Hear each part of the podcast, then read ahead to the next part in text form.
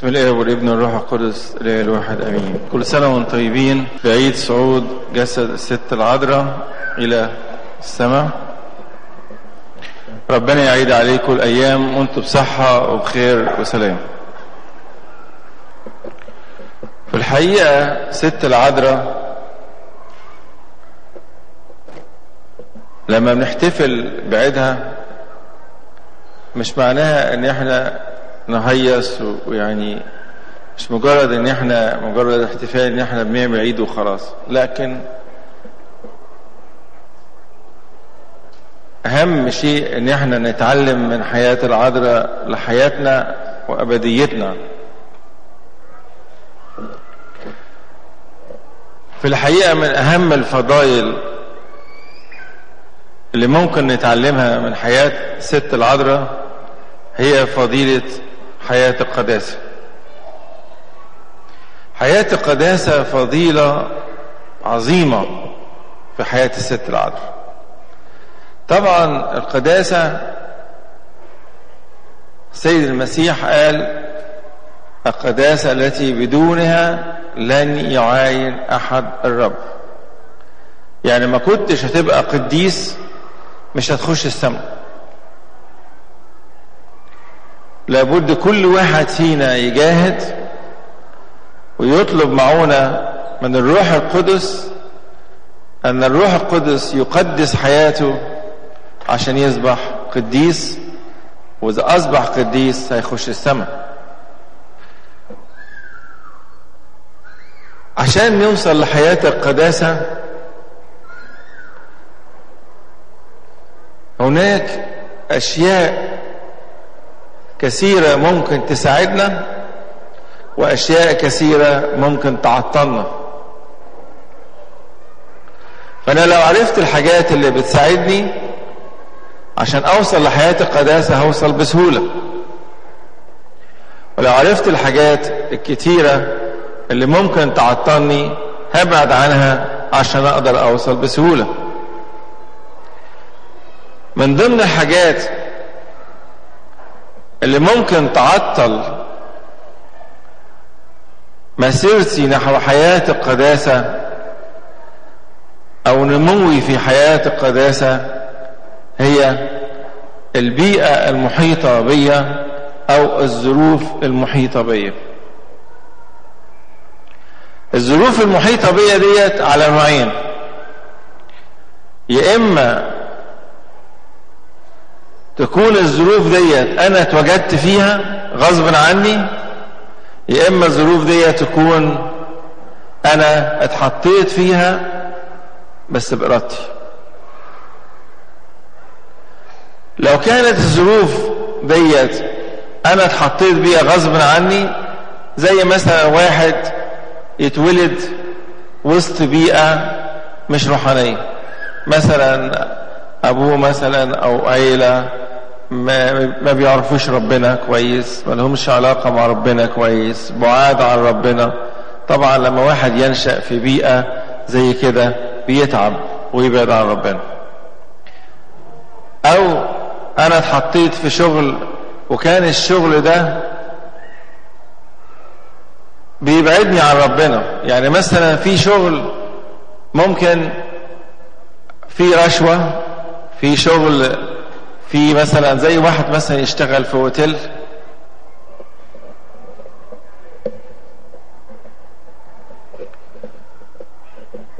والهوتيل ده مثلا بيشتغل مثلا مع الخمرة مثلا بيشتغل يوزع خمرة على الناس أو liquors والحاجات ديت. ده شغل صعب. ده ممكن يبعدوا قوي عن ربنا. ياما في مثلا شباب كان يجي يقول لي إحنا بنشتغل في هوتيلات وبنتعب جدا. من الشغل بتاع الهوتيل نتيجة الخطية اللي إحنا ممكن نتعرض لها. وبالتالي ده ما بيساعدوش ان هو يعيش في حياة القداسة لدرجة قلت لواحد لازم تسيب شغلك ده. لأن شغله كان هيضيعه هيضيعه. فإحنا إذا كان الظروف المحيطة بي أنا اتحطيت فيها غصب عني لابد إن أنا أتعامل معاها بحيث أبعد عن هذه الظروف لألا هذه الظروف تضيع حياتي الأبدية. طيب لو أنا اتحطيت بقى بمزاجي يعني أنا حطيت نفسي في بيئة غير روحانية أو وسط ناس غير روحانيين نتيجة كده أنا بضيع.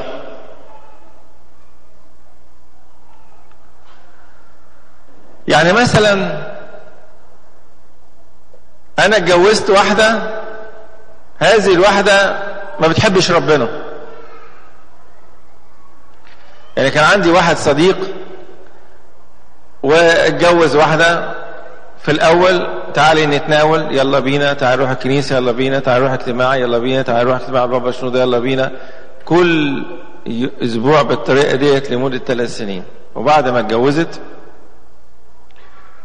يقول لي أقول لها يلا نروح الكنيسة أنا تعبانة. طب تعالي نروح اجتماع أنا تعبانة. تعالي نتناول أنا تعبانة. طب وبعدين؟ قعد حوالي بعدها ثلاث سنين تانيين ما دخلتش الكنيسة. وابتدت هي تعطله عن إن هو يروح الكنيسة.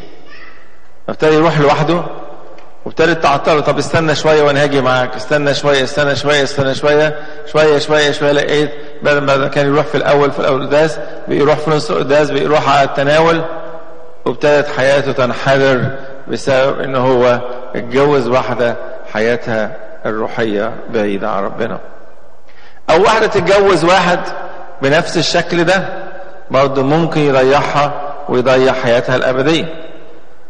فالإنسان ممكن يتحط في بيئة غصب عنه أو هو يحط نفسه في البيئة ديت فبتضيع حياته الأبدية أو ما بتساعدوش إن هو ينمو في حياة القداسة. من أكثر الأمثلة اللي موجودة في الكتاب المقدس عن الموضوع ده هو قصة لوط. قصة لوط. لوط حط نفسه وسط مجموعة من الأشرار. فالكتاب يقول أما لوطا البار لوط البار ده كان يتعذب يوما فيوما كل يوم عمال يتعذب بالنظر والسمع. كل يوم بيتعذب بالنظر والسمع. ليه؟ لأنه موجود وسط مجموعة أشرار. الأشرار دول بي بي بيشوف مناظر وحشة وبيسمع حاجات وحشة وبالتالي بيتأذى من وجوده وسط هذه البيئة الشريرة. طب يا لوط البر بتاعك هتعمل فيه إيه؟ قال أنا تعبان تعبان جدا. كل يوم أنا بتعذب. المناظر اللي بشوفها بتأذيني. والحاجات اللي أنا بسمعها بتأذيني. أنا تعبان مش قادر. ربنا قال له عايز تخلص الموقف ده؟ قال له أيوه يا رب. الملاك قال له اهرب لحياتك. اهرب لحياتك. اهرب من الجو الغير روحاني اللي انت عايش فيه. لا تقف في كل الدائرة. ولا تنظر إلى الوراء لأن الخطية ممكن تخليني يا لو كنت قعدت فيها شوية. أنا ما كنت مستمتع بالخطية. يا خسارة. يا ريتني كنت طلعت. مين اللي عمل كده؟ مراته ضاعت. فالإنسان اللي موجود وسط بيئة شريرة لابد إن هو يفكر مئة مرة. لازم أطلع من وسط هذه البيئة الغير روحانية. لازم تهرب لحياتك. لو ما أنتش قادر تغير اهرب لئلا تضيع. هتوصل إزاي لحضارة القداسة؟ إذا كنت أنا عايش وسط بيئة غير روحانية. هوصل إزاي لحياة القداسة إذا كنت أنا وعايش وسط بيئة أو وسط ناس غير مقدسين؟ وحتى ما بيجاهدوش من أجل القداسة ولا بيجاهدوا من أجل الوصول إلى السماء. هم عايزين يعيشوا الحياة العالمية وبس. أبونا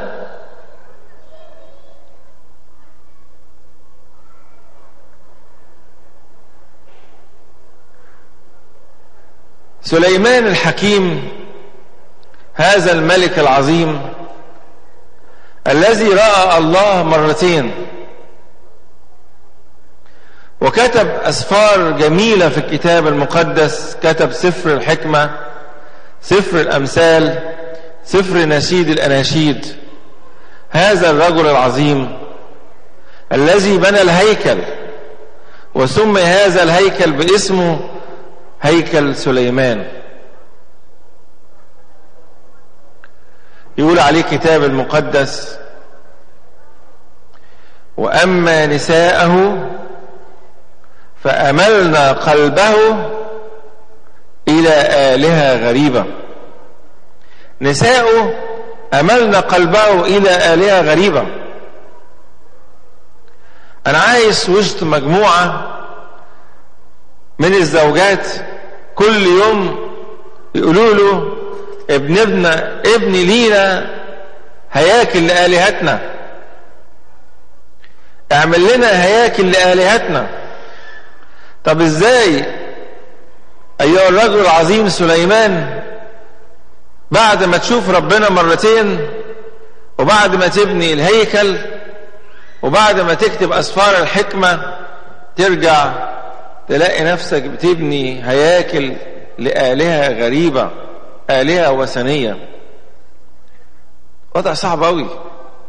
طب إيه اللي خلاك توصل للمستوى ده؟ يا سليمان الحكيم يلي قال عليك السيد المسيح له المجد أن ملكة سبأ سوف تدين هذا الجيل لأنها أتت من أقاصي الأرض لكي تسمع حكمة سليمان. أين ذهبت حكمتك يا سليمان؟ أين ذهبت؟ راحت ليه؟ كل يوم زن زن زن زن زن.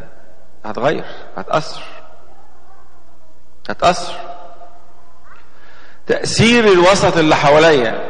يعني مثلا أعرف بنت من عيلة كويسة جدا في اسكندرية. راحت الجامعة وابتدت تتعرف على أصدقاء. وللأسف كان هذا هؤلاء المجموعة من الأصدقاء كلهم مسلمين. تتعامل معاهم تاكل وتشرب معاهم طول ما هو قاعدين يتكلموا يتكلموا ابتدوا يقولوا لها الإسلام الإسلام الإسلام الإسلام الإسلام. شوية شوية شوية شوية ابتدت تبعد عن الكنيسة شوية تبعد تبعد تبعد تبعد لغاية ما في الآخر أسلمت. وبعد ما أسلمت عملت إيه؟ ريح الأب اعترافها تروح تقول له إيه؟ يا ابونا ده أنا جايالك عشان أهديك إلى الدين الصحيح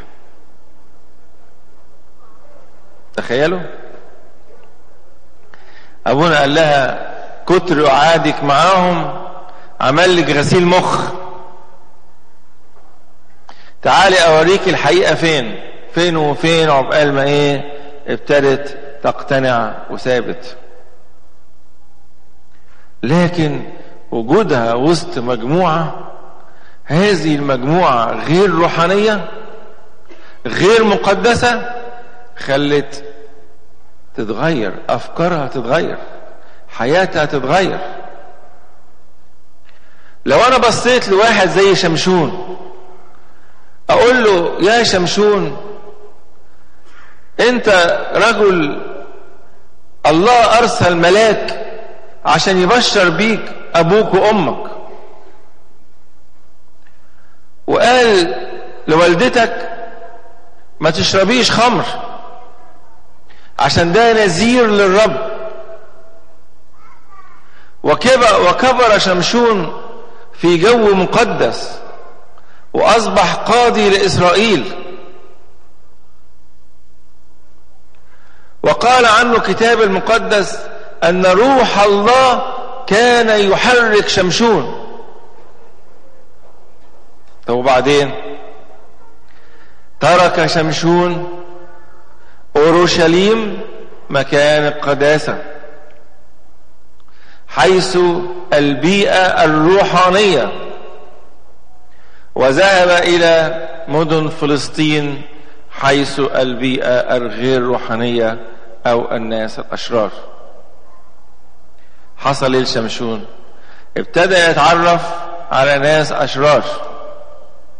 ابتدى يتعرف على ناس غير مقدسين. ابتدى يكون صداقات غير روحانية. كان نتيجتها أن هو ضاع. وفقد عينيه وفقد السلطة على نفسه. بقى مش قادر. الضغط نتيجة وجوده في بيئة غير روحانية الضغط كان عليه شديد جدا. فقد حاجات كتيرة جدا. وكاد أن تنتهي حياته بالضياع لولا أنه تاب أخيرا. إيه اللي حصل؟ اللي حصل أنه ساب مكان القداسة ساب المكان الروحاني وراح اتعرف على ناس غير روحانيين.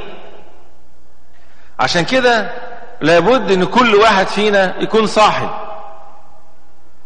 مين أصحابي؟ مين الناس اللي بخرج وأدخل معاهم؟ مين الناس اللي بيجوا يزوروني؟ مين أصدقاء أولادي؟ مين صديقات بناتي؟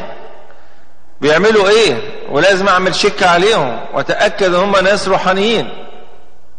لو ما كانوش بنتي عايزة تروح تبيت مع أصحابها. مين أصحابها دول؟ هل ناس روحانيين؟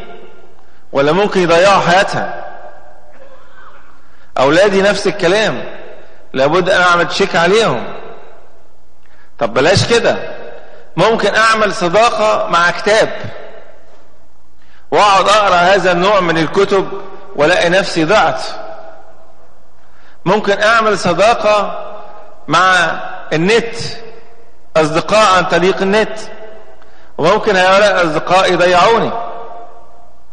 وياما بنشوف حاجات حالات بيتعرفوا فيها عن طريق الشات عن طريق الصداقة عن طريق النت وبيضيعوا بيضيعوا. الوسط الغير روحاني ممكن يضيعني الوسط الغير روحاني ممكن يضيعني لابد إن أنا أفوق لنفسي. الناس اللي تيجي تزورني يعني لسه مثلا في مشكلة أسرية. كان بمنتهى السهولة ممكن تتحل. ولكن الزوجة طلعوا لها اتنين أصحابها لا. إزاي يعمل فيكي كده؟ ده إحنا لازم ناخدك عند محامي تبع الحكومة. وخدوها عند المحامي هول لها الدنيا كلها ودلوقتي عايزة تتطلق. وهنساعدك وهنعمل لك وهنسوي لك. الصليب كان ممكن تتحل بمنتهى السهولة. مشكلة عادية بتحصل في كل بيت. دي لو كانت ليها أصدقاء روحانيين كان زمانها اتحلت من زمان. ولكن للأسف لأنها تتعرف وبتسمع لكلام ناس غير روحانيين بتضيع. الوسط الغير روحاني ممكن يتعبنا. الوسط الغير روحاني ممكن يضيعنا ويضيع أسرنا ويضيع أولادنا ويضيع يضيع بناتنا. لابد إن إحنا ننتبه لهذه النقطة. تعالوا شوفوا الست العذراء. الست العذراء من ساعة ما كان عندها أربع سنين بقت في الهيكل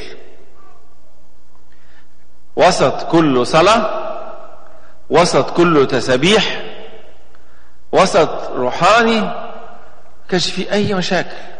عاشت حياة قداسة. لما نشوف واحد زي البابا كريلوس تلاقي باباه ومامته كانوا يحبوا جدا الشهيد مريمينا وكل سنة لازم يروحوا يزوروا مريمينا في الدير بتاعه في بيار وكل سنة لازم يعملوا الفطير ولا كل شهر يعملوا الفطير بتاع الملاك. وكان عازر وهو صغير بابا كولوس وهو صغير كان اسمه عازر ياخد الفطير ده ويوديه الكنيسة. وكان أبوه شماس. وكان صوته رائع. وكان والده دايما ينسخ الكتب المقدسة. فالبابا كورلوس شرب منه الحاجات دي شربها شرب. فحب القديس مريمينا حب الألحان حب الشموسية. لما دخل الدير كان يحب ينسخ الكتب من خدها منين؟ خدها من من والده. فلما البابا كرولوس عاش وهو طفل صغير في بيئة مقدسة نما وأصبح إنسان قديس. تعالوا شوفوا واحدة تانية مثلا زي تماف إرين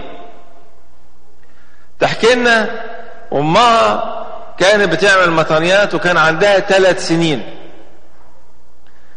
فأول مرة تشوف مامتها تعمل مطانيات فراحت معيطة وصرخة أنت ماما وقعتي على الأرض ولا إيه؟ قالت لها يا حبيبتي أنا بعمل مطانيات قالت لي يعني إيه مطانيات تعالي أعلمك. وفضلت تعلمها يعني إيه مطانيات وابتدوا يعملوا كل يوم مطانيات مع بعض وهي عندها ثلاث سنين. ابتدى أبوها ياخدها في العربية بتاعته عشان يروحوا يساعد الاسر الفقيرة. يحط اكياس اكياس اكياس ويجي يوقفها على صدى البيت خدي الكيس حطيه قصاد البيت وتعالى جري ويقول لها اوعي تقولي لحد ولا حتى الماما. إحنا ما تفعل يمينك لا تعرف إيه؟ يسارك. اوعى تقول لحد حاضر يا بابا. ومنها هنا أتعلمت كيف تخدم الفقراء وكيف تحب الفقراء. في كنيسة من الكنائس وأنا في مصر القديمة أول ما رحت أسقف عليهم لقيت الأب بيقول لي يقول لي يا سيدنا ممكن أسأل أطلب منك حاجة؟ قلت له اتفضل. قال لي أنا حاطط نظام في الكنيسة إن ممنوع طفل يتناول إلا إذا أبوه يتناول معاه. ممنوع طفل يتناول إلا إذا أبوه يتناول معاه. قلت له طب ليه بتعمل كده؟ قال لي عشان الآباء طول ما هم ما بيتناولوش الولد بعد شوية هيبعد عن المناولة.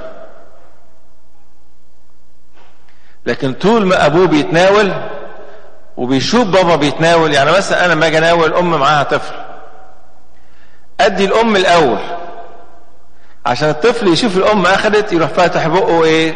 واخد. أنا شفت مرة وأنا في دير مرمينا أب دخل عشان يصلي.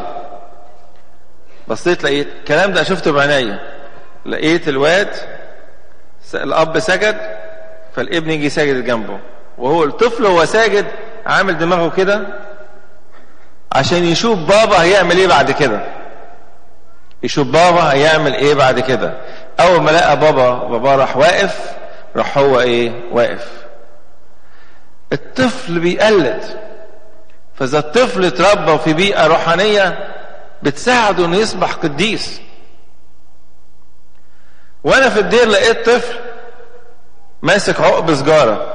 عقب سجارة. طفل عنده أربع سنين ولا خمس سنين وراح واخد جنب كده وفي خن اهوت وراح ابتدى إيه؟ يشفط السيجارة. رحت أنا ماسكه كده من قفاه وهو ماسك السيجارة في إيده. لقيته بقى راح صارخ لقيت أبوه جاي يجري. قلت له حضرتك بتشرب سجاير؟ قال لي آه. قلت له اتفضل ابنك عنده أربع سنين ماسك العقب في إيده وبيشرب سجاير. إيه رأيك؟ قال لي أوعدك يا أبونا لن أحطها في بقي مرة أخرى؟ أنا متربي في بيئه بابا بيشرب سجاير. سهل قوي إن أنا أشرب سجاير. أنا اتربيت في بيئة بابا بيشرب مخدرات. سهل قوي نشرب مخدرات. أنا اتربيت في بيئة الأب والأم طول النهار يتخانقوا مع بعض. طب ما ابني يكبر يعمل إيه؟ ده لو ما اتخانقش مع مراته تبقى عنده حالة نفسية. ليه؟ لأنه حاجة غلط. الأسرة طالعة إن الباب بابا بيتخانق مع ماما. ده النموذج اللي شايفه قدام عينيه. فبيقلد هذا النموذج.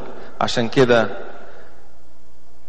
البيئة الروحانية بتطلع قديسين والبيئة الغير روحانية بتطلع ناس بعيدة عن ربنا. تاني حاجة بتحرمنا إن إحنا نوصل لحياة القداسة هي وجود مشاكل في حياتنا كثيرة. المشاكل في حياتنا بتخليني دايما أفكر في المشكلة. أنا صاحي المشكلة معايا. وأنا نايم المشكلة معايا. وأنا في الأحلام بحلم بالمشكلة. وبعدين تبتدي المشكلة تاخد كل وقتي. أوكي؟ تاخد كل عواطفي. تاخد كل أحاسيسي. تاخد كل مشاعري. والاقي نفسي عايش في دوامة من المشكلة. المشكلة دي عاملة لي دوامة. عمال أنا أغرق أغرق أغرق أغرق. الاقي نفسي مش عارف أطلع. طب تعالى صلي. مش عارف يصلي. تعالى سبح. مش عارف يسبح. طب تعالى روح اتناول يقول لك اتناول إزاي؟ وأنا بعمل عندي المشكلة دي كبيرة جدا مش عارف اتناول. متعكنن متضايق متنرفز تعبان. طب اقرأ الكتاب المقدس؟ مش عارف يقرأ الكتاب المقدس. طب هينمو في حياته الروحية إزاي؟ هيوصل لحياة القداسة إزاي؟ مش قادر. تعالوا شوفوا الست العذراء. هل الست العذراء كان عندها مشاكل؟ ولا ما كانش عندها. إيه رأيكم؟ كان في حياتها في مشاكل أو ألم؟ كان في؟ في مش كده؟ زي إيه؟ عاشت يتيمة من سن تقريبا 8 سنين. يتيمة ما فيش بابا ما فيش ماما. كان ممكن يروح يزوروها اللي هي في الهيكل ما فيش حد بيزورها ما فيش حد بيسأل عليها. وبعد كده وصلت ل 12 سنة بصت لقت في الهيكل بيقولوا لها يعني معلش يا مريم يعني لازم تسيب الهيكل. طب أروح فين؟ هروح فين؟ طب أنا ماليش بابا وماما أروح فين؟ مشكلة. أنا واثق إن هي صلت. قلت له يا رب حل لي المشكلة دي. هروح فين؟ مين اعيش مع مين؟ ربنا قال لها ما تخافيش أنا موضب لك واحد. أنا موضب لك واحد اسمه يوسف البار. هتروحي تعيشي عنده ويسمح لك تعيشي حياة البطولية زي ما انت عايزة. فجأة بصت لقت الملاك ظهر لها وابتدى إيه؟ الحمل يبان عليها. ابتدى يوسف يبص لها كده وهو مذهول. إيه ده؟ طبعا هي مش قادره تقول له حاجة.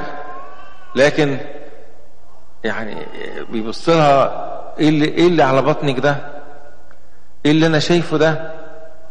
طبعا اتحطت في مشكلة. طب أعمل إيه؟ أقول له إيه؟ طب هيصدقني؟ طب دي ما حصلتش قبل كده. لو كان أنا مثلا عاقر وبولد ماشي لكن ده أنا يعني عذراء. طب إزاي عذراء وتحمل؟ لم تحدث في التاريخ. طب إزاي؟ طب أقول له إيه؟ طب أشرح له إيه؟ وكل يوم عمالة تفكر وتعبانة عندها مشكلة كبيرة. طب يا رب ارشده يا رب قول له يا رب دبر الأمور. طب أتصرف إزاي؟ فجأة يظهر الملاك ليوسف ويقول له إيه؟ لا تخف ما تخافش لأن هي حبلى من الروح القدس. أشكرك. شكر خالص يا رب. أشكرك يا رب أنت كشفت الحقيقة ليوسف. يروحوا مصر.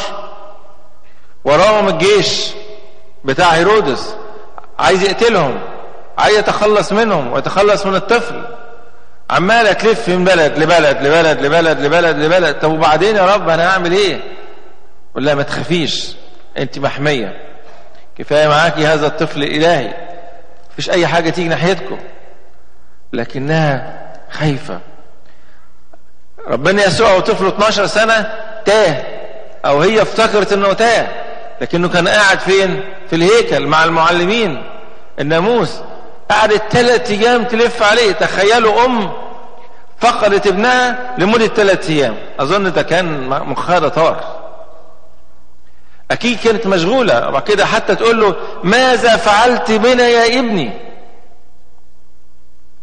إيه اللي أنت فعلته بيا ده؟ بقالي ثلاث أيام أنا بدور عليك أنا وأبوك. المشكلة مش إن أنا عندي مشاكل المشكلة كيف أتعامل مع المشاكل. ناس كثيرة جدا تتعامل مع المشاكل بطريقة عالمية تماما.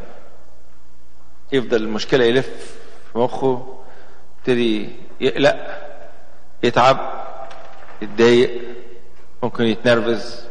بعد كده يجيله السكر بعد كده يجيله الضغط بعد كده يجيله القلب وفجأة تبص عنده جلطة وفجأة مش عارف عنده إيه ورايح المستشفى وراجع المستشفى في إيه؟ عنده مشاكل. يعني أعرف أحد الآباء الرهبان جات له مشكلة؟ هذه المشكلة سمعها في التليفون وهو بيسمعها جات له جلطة. جاله شلل في نفس اللحظة شلل نصفي. حس المشكلة حاجة ضخمة جدا. وحزن حزن عميق. هذا الحزن خلاه جاله شلل وعاش طول حياته مشلول. طب ليه؟ ما نشوف الابائنا القديسين كانوا بيتعاملوا مع المشاكل إزاي؟ قديس يوحنا القصير كان هو أب البرية كان أب اعتراف البرية كلها. في آلاف من الرهبان. أكيد كل واحد عنده لو مشكلة واحدة يبقى عنده 3000 مشكلة. كان كل يوم لما يرجع يفضل يلف حوالين القلاية يلف يلف يلف يلف يلف. فسألوه بتعمل إيه يا أبانا؟ قال لهم بطرد المشاكل عشان ما اخشش القلاية بتاعتي وأنا معايا المشاكل. اللي بينقل مشاكل شغله إلى بيته بيتعب جدا في بيته. بدل ما كنت أنا بس اللي تعبان بقت مراتي تعبانة بقي عيالي تعبانين بقي كل اللي حواليا تعبانين. وده بقى لو كان بقى مش روحانيين هيبتدوا إيه؟ ينقلوا له الهم أكتر ويزودوا له الهم أكتر فبقي الهم أضعاف. لو أنا نقلت مشاكل البيت إلى الشغل ممكن ألاقي ناس تنصحني نصايح غير روحانية ممكن تضيعني. البابا شنودة ربنا ينيح نفسه علمنا تعليم جميل. يقول إيه؟ ضع الله بينك وبين المشاكل. ضع الله بينك وبين المشاكل. تختفي المشاكل ويظهر الله. يبقى بالطريقة ديت ربنا يبقى في المشكلة. أنا حطيت له مشكلة وهو بيقول تعالوا إلي يا جميع المتعبين واستقيل الأحمال وأنا أريحكم. في وعد. أنا هريحك. تعال لي حط علي المشاكل وأنا مستعد أشيلها. لا تعرف أدي ولا عندك قوة أدي ولا عندك علم أدي ولا عندك معرفة أدي ولا عندك حلول تقدر تحل بيها أدي. سيبها لي. سيبها لي وأنا أحلها لك. بس لما تسيبها لي ما تحطليش شروط لازم تحلها لي الأسبوع ده. لازم تحلها لي بالطريقة دي. طب لما أنا بقول لك سيبها لي سيبها لي بشروطي أنا. أنا أحلها بطريقتي أنا وفي الوقت اللي أنا إيه أشوفه مناسب. لكن تقول لي لازم تحلها لي في الوقت الفلاني وقبل الميعاد الفلاني وبالطريقة الفلانية. ما ينفعش. البابا كيرلس السادس مرة قفل قفلة شديدة جدا مع جمال عبد الناصر. قفلة صعبة. شبه يتخانقوا مع بعض. وكان جاي عيد القيامة. فقرر البابا إن هو ما يعيدش عيد القيامة. هيروح يعيد في الدير. وفعلا راح الدير وابتدى يزرف الدموع في القداس أمام الله. الآباء اللي حضروا القداس ده يحكوا لنا يقولوا لنا الصينية اللي محطوط فيها الجسد الجسد عايم في المية بتاعة الدموع بتاعته قالوا هما بي وهو بيناولنا يا دوبك يعني الجسد. عايم ما هو مية خلاص يعني بقي زي شوربة كده يمسك حتة من الجسد وهي مبلولة كلها مية عشان يناول الشخص تاني يوم الصبح تاني يوم الصبح بصوا لقوا مرسال جاي من جمال عبد الناصر. مين اللي قال لجمال عبد الناصر؟ ربنا. فقال له رئيس السيد الرئيس عايزك النهارده ضروري تقابله. قال له حاضر أنا نازل مصر. نازل القاهرة. وراح قابل جمال عبد الناصر وكانت لقاء رائع. وهو بقى في الكنيسة قال لهم ضلموا الكنيسة. طب يا سيدنا النهارده عيد كل سنة وأنت طيب سيب النور مولع. مكنة صغيرة مولعة 10 12 لمبة ما فيش غيرهم. قال لهم اطفوا المكنة. وبعد كده طب ليه يا سيدنا؟ قال لهم كانوا يسمي, يسمي السواح يسموهم الدراويش. يقول لهم الدراويش عايزين كده. مين يا سيدنا الدراويش؟ ما ما ما, ما يردش. وبعد ما خلص القداس كنيسة ما فيهاش ولا واحد. الأب الاثنين اللي مصليين معاه في الهيكل. مسك مية ويرش. اذكرونا اذكرونا في صلواتكم اذكرونا في صلواتكم اذكرونا مش اذكروني اذكرونا في صلواتكم. أتاري يقولوا له سيدنا مين دول؟ قال لهم يا أولاد الكنيسة مليانة على الآخر. كل السواح اللي في المنطقة كلها اتلموا في الكنيسة. حلوا المشاكل. في إله قادر أن يحل المشاكل. البابا شنودة يقول لنا؟ الله موجود. مسيرها تنتهي. مفيش مشاكل تقعد للأبد. مسير أي مشكلة تنتهي. بس خليك تعامل مع المشكلة بطريقة روحانية. اعرض المشكلة على ربنا. وربنا قادر أن يحل هذه المشاكل. إحنا لينا ثقة في إلهنا. هو قادر. إله رائع. بيحبنا. وعايز يساعدنا. لكن المشكلة إحنا ما بنحاولش نساعد أنفسنا.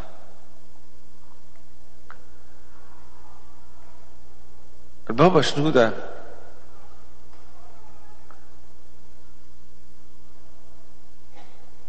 كمية المشاكل اللي كان عايش فيها خرافة مشاكل كثيرة جدا.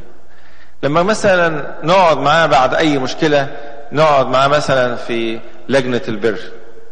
وهو في لجنة البر ينكت ويضحك نبص له كده وإحنا مذهولين ده لسه امبارح كان في مشكلة قد كده. وكان ساعات ساعات يبكي بالدموع في في المحاضرة. طب النهارده يعني تحس أكن ما فيش حاجة. نبقى مذهولين. إيه ده؟ ما بيدخلش المشاكل جواه. بياخدها ويحطها على ربنا. ياخد المشكلة ويحطها على ربنا. والبابا كولوس كان يقول على مشاكل مش مشاكل في المذكرات بتاعته يقول إيه؟ أن المشاكل عبارة عن سحابة. سحابة بتحجب نور الشمس.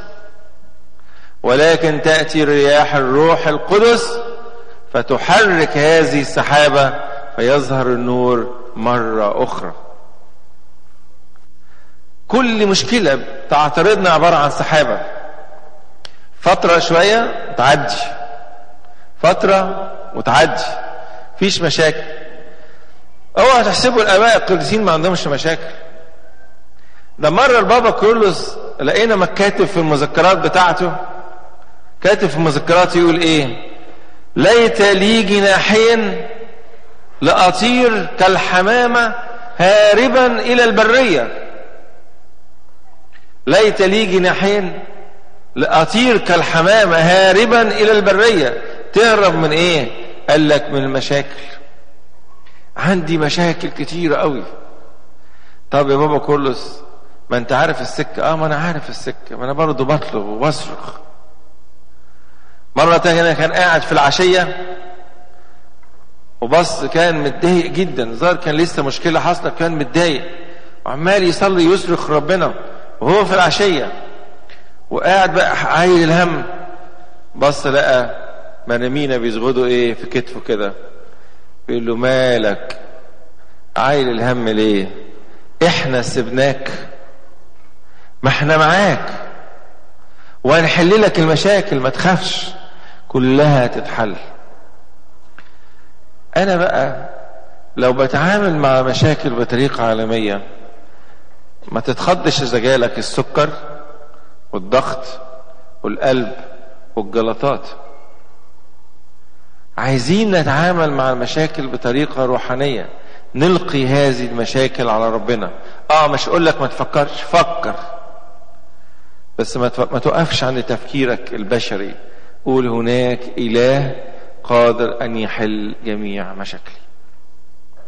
وياما بنشوف مشاكل عويصة جدا والله بيحلها بمنتهى التفاهه الله هو الذي يفتح ولا أحد يغلق.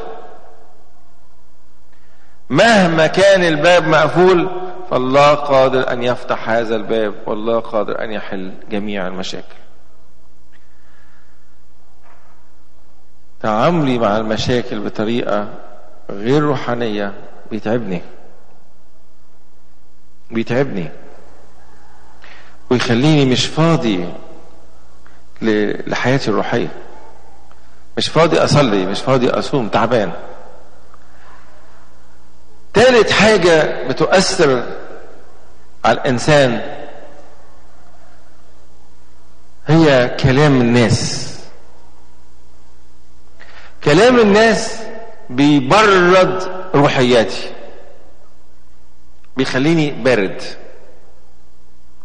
إنسان يبقى سخن عايز يعيش مع ربنا وتبص تلاقي كلام الناس يبتدي يبرد بيبردني روحيا.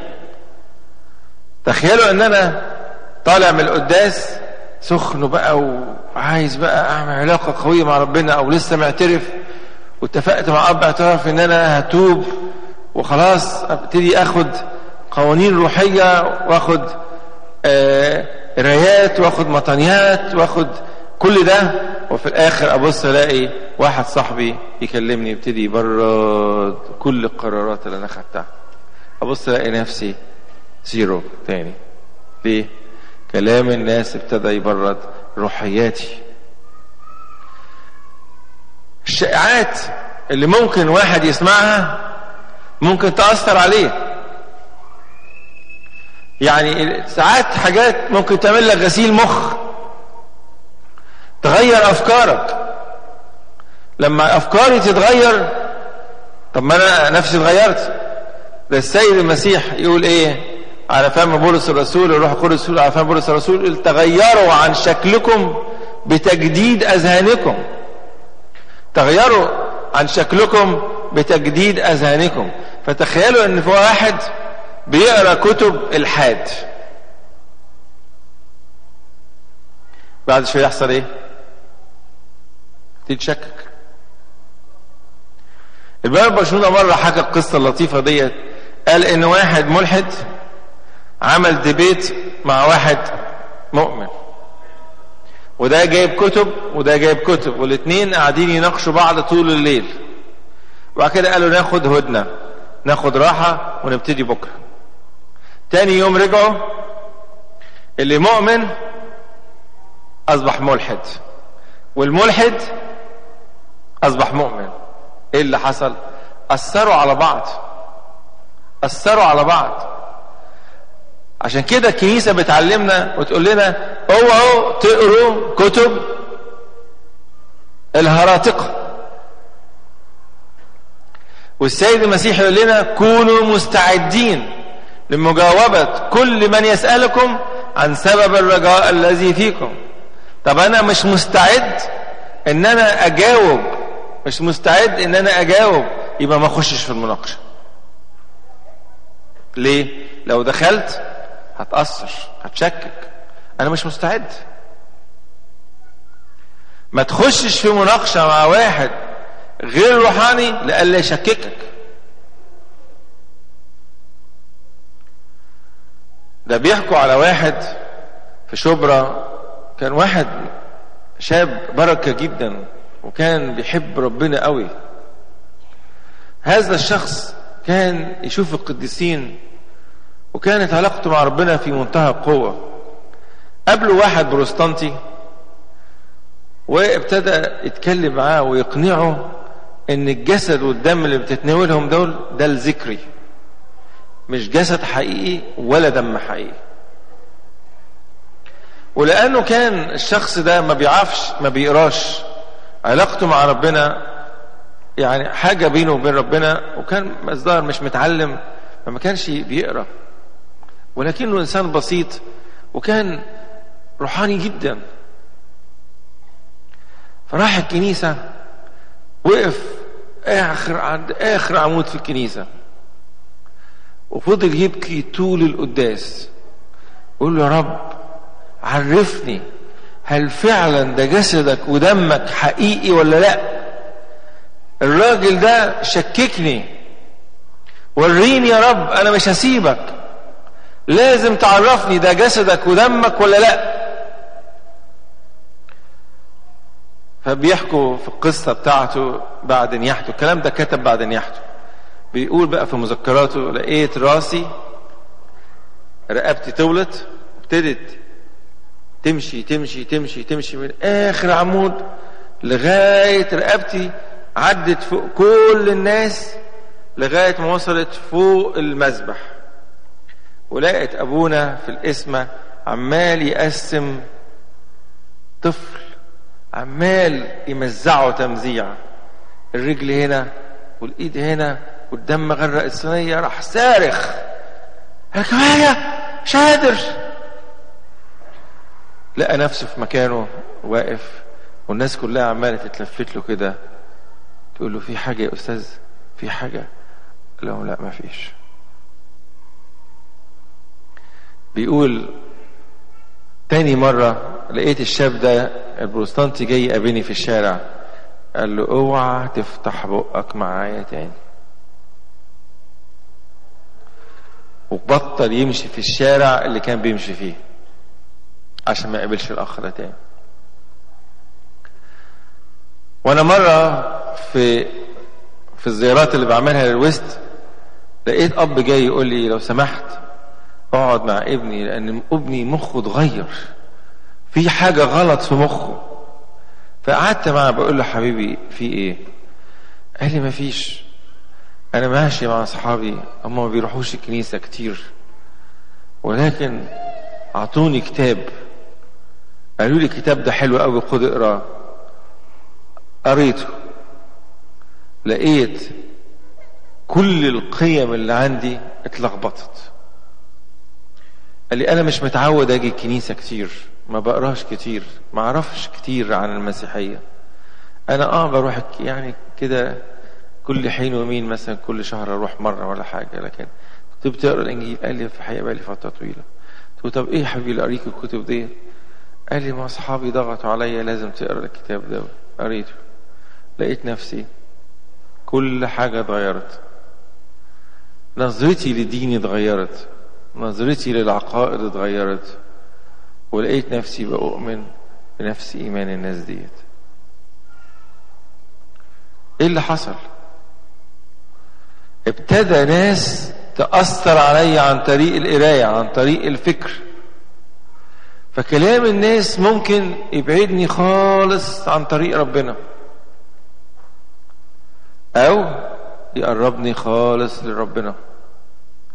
فينبغي إن أنا آخد بالي.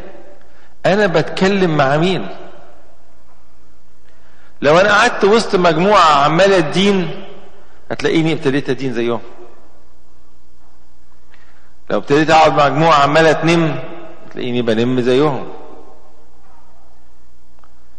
ولو ما نمتش تلاقيهم يأثروا عليا. أنا فاكر كان في واحد صاحبنا من رهبان الدير كان أخذ زي ندر على نفسه كده إن هو ما يأكلش لحمة طول فترة الرهبانة بتاعته. فنزلنا مرة نستقبل رئيس الدير فالرهبان بيعتبروا دي فسحة فينزلوا في المقر ممكن مثلا يجيبوا مثلا أي أكلة فطاري كده ولا حاجة يأكلوها زي فسحة لكنها رحلة يعني. فقرروا إن هم ياكلوا كباب. كل واحد يجيب له ربع كيلو كباب دي يعني الفسحة بتاعتنا. فضغطوا على الراهب ده طب ما تاكلش لحمة ليه زينا؟ قال لهم معلش أنا مش عايز. قالوا لا لازم تاكل زينا. طب يا جماعة أنا مش عايز. لا هتاكل زينا. يعني أنت أحسن مننا يعني في إيه؟ ما إحنا بناكل لحمة ورهبان زيك برضه. إيه المشكلة؟ المهم فضلوا يضغطوا يضغطوا لغاية ما قال لهم خلاص أنتوا عايزين إيه؟ تجيب نجيب لك. قال لهم هاتوا لي. وكله أكل تاني يوم في الجورنال أهرام. القبض على كبابجي مصر القديمة ليه؟ وجدوا في المخزن بتاعه عشر روس حمير. عشر روس حمير. قال لهم اقعد عشر سنين ما كلش لحمة. ولما تفطروني تفطروني على لحمة حمير.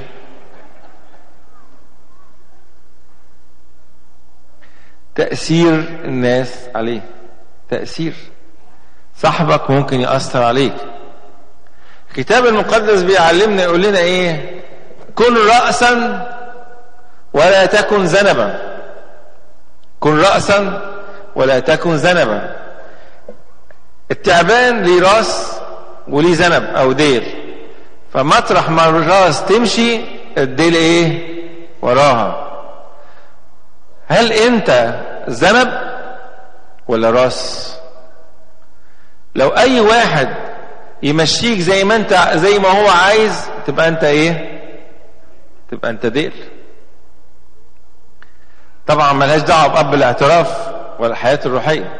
لا ده أب الاعتراف ده أنا رايح له مخصوص عشان يقودني. أنا بتكلم في حياتك. ما تكونش ذنب واحد يقول لي بقى أنا لازم ابقى مراتي مع مراتي هبقى راس. مش هنفذ لها ولا كلمة هي اللي تمشي ورايا. مش كده؟ لا. عم نتكلم على أصدقائك اللي بيحاولوا يأثروا عليك اللي ممكن يكلموك في مواضيع وتلاقي نفسك مثلا واحد يقول لك إيه؟ أنت بتشربش السجاير ليه؟ طب مش عايز أشرب. ليه ما تشربش؟ ما إحنا كلنا بنشرب. كل المجموعة بتاعتنا بتشرب. خد لك نفس. مش عايز. يعني إيه مش عايز؟ ممكن يقنعوا أنا فاكر مرة أول ما جيت كندا كنت حاطط في مخي بقى إن أنا مش هشرب خمرة خالص. فرحت أزور ناس. بصيت كده حاطين قدموا الظاهر عصير قدموه في كاسات. فلقيت العصير الظاهر كان عصير تفاح أو حاجة فخفت يكون خمرة. قلت لهم إيه ده؟ قالوا ده عصير. فهم بيضحكوا يعني واحد اللي, اللي كنت نازل عنه من النوع اللي يحب يضحك يعني ويهرج ويعمل مقالب ومش عارف إيه. فقلت له ده عصير ولا خمرة؟ قال لي عصير. قلت له لا أنا الفار لاعب في مش مش عايز. قال لي صدقني عصير قلت له يا سيدي أنا مش عايز أنا مش عايز غير كاكولا. هتجيب لي كاكولا؟ هشرب. كاكولا أنا عارفها. لكن اللي انت مقدمه لي ده أنا مش عارفه. مش هقدر اشرب. وبعد كده اكتشفت انه كان حاطط لي إيه؟ خمر. عايز يشربني غصب عني. قلت له طب أنا مش عايز اشرب. ليه ليه. ليه تضحك عليا وعايز تشربني غصب عني؟ ما هاش معنى كلنا بنشرب وانت لا. طب ليه يا جماعة؟ ليه ليه تضغطوا عليا؟ في ناس كده. عشان كده لابد أن نراعي الموضوع ده. كلام الناس ممكن يأثر عليك ممكن يخليك تعمل حاجات أنت مش عايز تعملها. طب لو ناس غير روحانيين هيبعدوني عن سكة ربنا؟ طب لو ناس روحانيين هيقربوني من سكة ربنا؟ عشان كده لازم ناخد بالنا في الرهبانة يقولوا إيه؟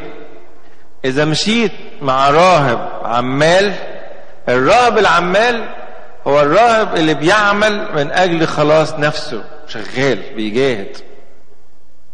الراهب البطال اللي هو يعني نص نص ربع ربع مهمل شوية في حياته الروحية مهمل شوية في قوانينه مهمل شوية في صلواته مهمل شوية في مطنياته ده نسميه راهب بطال.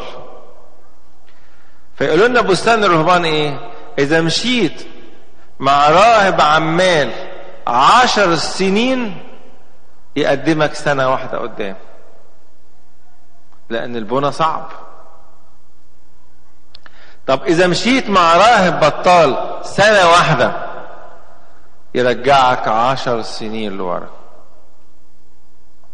إذا مشيت مع راهب بطال سنة واحدة يرجعك عشر سنين لورا. ليه؟ هيخليك تبطل صلواتك وتبطل مطنياتك وتبطل وتبطل. يعني مثلا تيجي تعمل مطنيات يقول لك أنت مش امبارح كان بتقول ظهرك وجعك؟ طب ما يعني فيها إيه لو أجلت المطنيات لبكرة؟ يحصل إيه؟ تقول صح أنا ظهري فعلا وجعني النهارده. لا مفيش داعي. خلينا ناجلها لبكرة. ويبتدي إيه يخليك تكسل شوية شوية شوية شوية.